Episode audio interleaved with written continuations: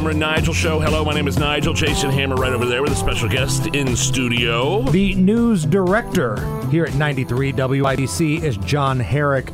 John, today is seven years since Abby and Libby went missing in Delphi. Wow. Ultimately, their bodies recovered. Seven years of questions and chaos, honestly, mm-hmm. just from a news director perspective. Walk me through what goes through your mind when you see this date pop up every year on the calendar and with all of the things going on in the news cycle now. Well, I think one of the biggest things that's difficult about being a news director or covering news in any capacity is having to discuss the death of children. That's that's something that none of us in the newsroom look forward to doing and so And not just a death, a Yeah. heinous murder. yeah, it's just it's awful. And and I came here. I, I was here about a year after they were found, so I had to get caught up to speed uh, on the case by my colleagues in the newsroom at the time who were there when it happened. Um, and my first encounter with it was hearing the audio clip of "Down the Hill," right? Right, The, the, yeah. the, the supposed the supposed killer saying that to them, and that was you know recorded on the phone.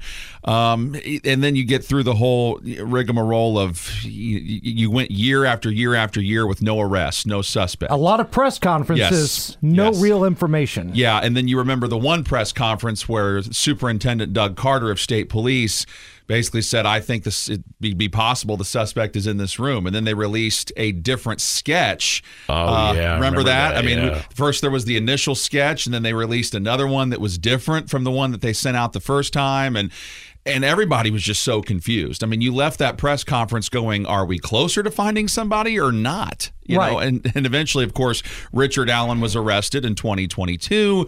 But then all of the things with that case where his attorneys are thrown off of it, now they're back on. The Supreme Court hearing happens. A lot has happened in in seven years for sure. You know, you wouldn't think that a crime of this magnitude in such a small Indiana town would have so many different layers to this story. But you're right. I had forgotten about the different sketches that came out Mm-hmm. and the overly dramatic press conferences. And look, we've told Superintendent Doug Carter this. You know, we consider him a friend. He comes on this program, but I was very critical of those press conferences. It was frustrating, yeah. it was frustrating because there was no information and it just felt like they were doing them to do them. Yeah, I, I think that is a that is also frustrating from a news perspective because when you do find out that there are these press conferences, you expect there to be significant information and you plan the news cycle around getting it, and then you're like, well, this isn't much here. Well, how do we what what do we tell the public? It's and so we, we felt like we were dealing with either conflicting information or no information at all or not much updated information when they had that new sketch come out. And then i think you know when the when the arrest happens you're thinking okay then we'll, we'll get a trial and Yes. things will go smoothly. And it has not gone smoothly. And you just you think about what the poor families have been through and probably wondering are we ever going to get justice for our two daughters? And that's i think where the biggest question is now where the case stands. And that's really what it's about. You want mm-hmm. these families to get justice, you want them to get closure.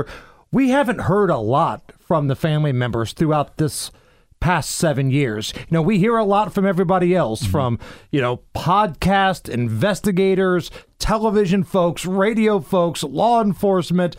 You've got private eyes working this case, but the families have stayed pretty low key. Yeah, they have, and, and but when they do things, they just basically. I, I think Libby German's sister Kelsey just went, whenever, for example, whenever she brings things up, she wants to make it about, hey, let's remember these two girls. Yeah. Let's do food drives. Let's do different fundraisers and or whatever, and just show pictures of them from their youth when they were happy, and remember what they were like before this this uh, this event happened that took their lives. And I think that's that's the main thing that they want to stay focused on because I think even they know that for their own mental health, if we get bogged down in the weeds of this case, it's just gonna it's just gonna be draining. for Well, the case is bogged down Yes. in the weeds right now. It started with the arrest of Richard Allen. Then they complained about the treatment in the facility he was staying in, and they motioned for, uh, you know, wh- what jury pool are we going to be drawing from? When and where is that going to happen?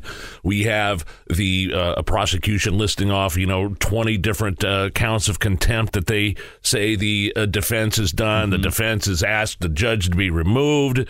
Um, it it just seems like bombs are lobbying back and forth between the prosecution, the defense, and the judge. And I'm hoping the judge can keep control of this thing as we move forward because it does Yeah. seem like a controlled chaos right now coming from the defense. Yeah, she doesn't have an easy job, Fran Gull, and I think some people think she overstepped her bounds, but she's also, like you said, Nigel, trying to make sure that everything is not becoming a circus. Overstepped her bounds in terms of remove, yeah. removing, uh, originally removing Richard Allen's uh, attorneys. Yes, Yeah. and, and and I and there was the whole instance of uh, there was the staff member of one of the attorneys that leaked the photos. There's of, that of the, crime that, scene. That was a huge deal. Yes, the, the yes. crime scene photos, those horrific photos leaked. Yeah. that was a big, big, um, big mistake, a big deal, and and could jeopardize the case. yeah, and I think if you're a family member of one of the two girls, Oh, you're just like, gosh. okay, now I'm definitely withdrawing myself from the public eye after that incident. We're chatting with John Herrick. He's the news director here at 93 WIBC. Uh, seven year anniversary of Abby and Libby going missing in Delphi. What is it about this case, John, that is garnering national attention? Because I'm not trying to be callous here. Unfortunately, there are murders every day including mm-hmm. children every day in this country. But there's something about this case that has captured the attention of America. And it seems like when this trial does happen in Indiana, it's going to be one of those trials where you're going to see major news networks with their trucks mm-hmm. outside, a media circus. Why do you think that is? I think I do think the original uh, aspect of the fascination of it came from the tape, came from the down the hill tape, and I think that the fact that there was a sketch, and I think that people thought, wait, we well, have there a- was, and there was a picture. in their too, picture. Yeah. Yeah. And so people are like, wait, there's a sketch, there's a picture, there's audio. Why can't they find this guy? From a small town. Right. So that's that's what drew I think people into it. It's that's unsolved. What, right. Yeah, that- that's that's it. what made people fascinated by it was that it took a while for them to make an arrest. I think that was what made people upset and that's what made people drawn into the case about unsolved crimes where you feel like if you're sitting at home watching this that you could solve it. So I think the average person saw that and thought, "You know what? This should be solved." And then the fact the fact that it happened in a small town with a great community of people where this doesn't normally happen. And so I think that really uh, angered people and and because people that live in these small towns in Indiana have a lot of pride. They have a lot of pride in their communities and they don't want events like this to be associated with it and i think that's another thing that's frustrated the people of delphi and the surrounding communities and, and that's another thing that draws networks in i think Yeah, I think the um, law enforcement, including the FBI, has their hands full, especially with the tip line.